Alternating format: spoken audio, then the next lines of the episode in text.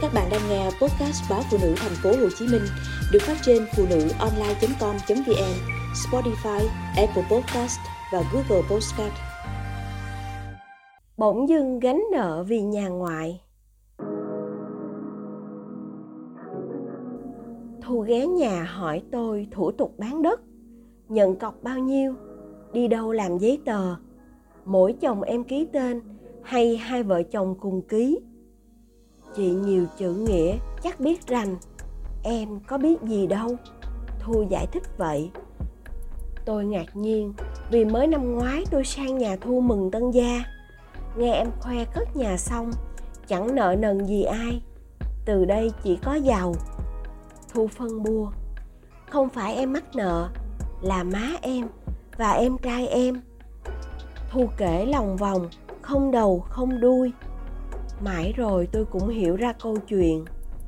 Thấy vợ chồng Thu có nhà mới ngon lành, má em và thằng em út cũng muốn có căn nhà y vậy. Nhà cấp bốn, nên nhà thầu báo giá bốn trăm triệu đồng. Má Thu có hơn một trăm triệu đồng tiền tiết kiệm. Thằng út cũng có chừng ấy. Má nói, đất, nhà vì trước giờ tranh chấp ranh giới với hàng xóm, nên chưa làm được giấy tờ, không thể vay ngân hàng.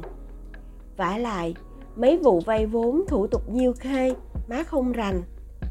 Nhà có mỗi vợ chồng Thu nhiều chữ nghĩa, học hết lớp chín, đi hỏi coi sao.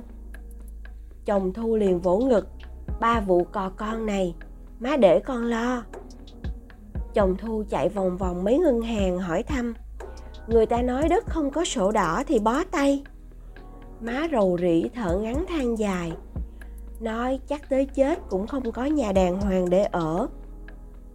Chồng Thu lại vỗ ngực, đất má không có sổ đỏ, nhưng đất con có.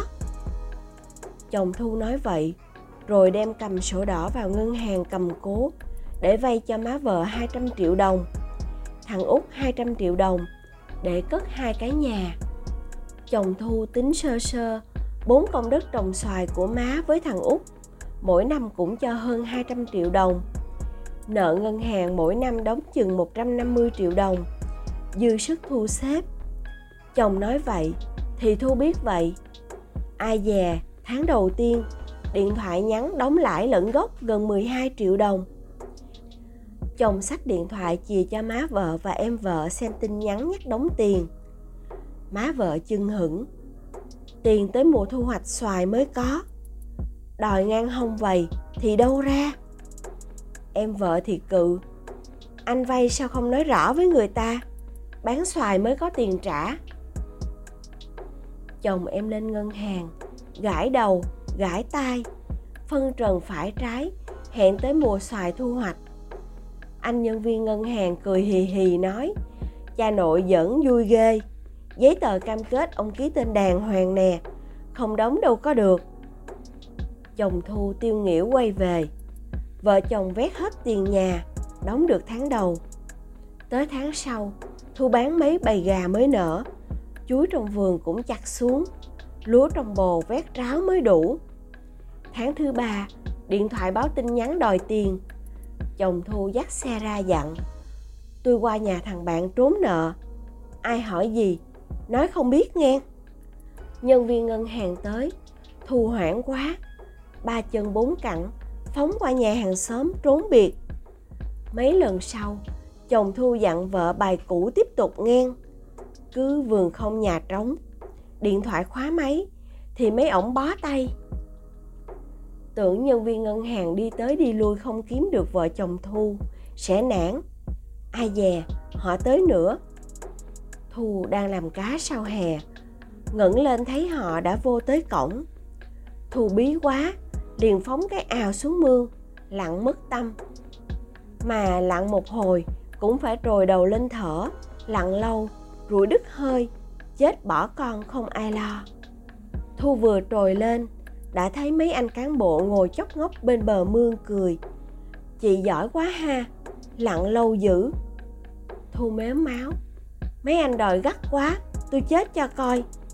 Mấy anh nhân viên ngân hàng rầu rầu, tụi tôi không đòi được nợ, chắc cũng chết theo chị chứ sống gì nổi. má em, em trai em phải tính cách gì chứ, không lẽ để vậy. Tôi bức xúc nói. Em thở dài. Gây lộn mấy lần, nghỉ chơi luôn rồi chị. Má từ mặt em luôn rồi. Thằng Út thì nói, vợ chồng bà ngu ráng chịu. Má chồng thì hối em bán hai công đất trả nợ cho rồi, để tối ngày vợ chồng đi trốn nợ, bỏ con cái không ai lo, công việc không ai làm rồi đói. Má chồng kêu bán thì bán, em có biết gì đâu. Em về rồi, tôi bần thần cả buổi chiều, vừa bực vừa thương. Nếu vợ chồng em tỉnh táo một chút, biết cân nhắc sức mình, chắc không đến nỗi vừa mất của, vừa mất tình thân.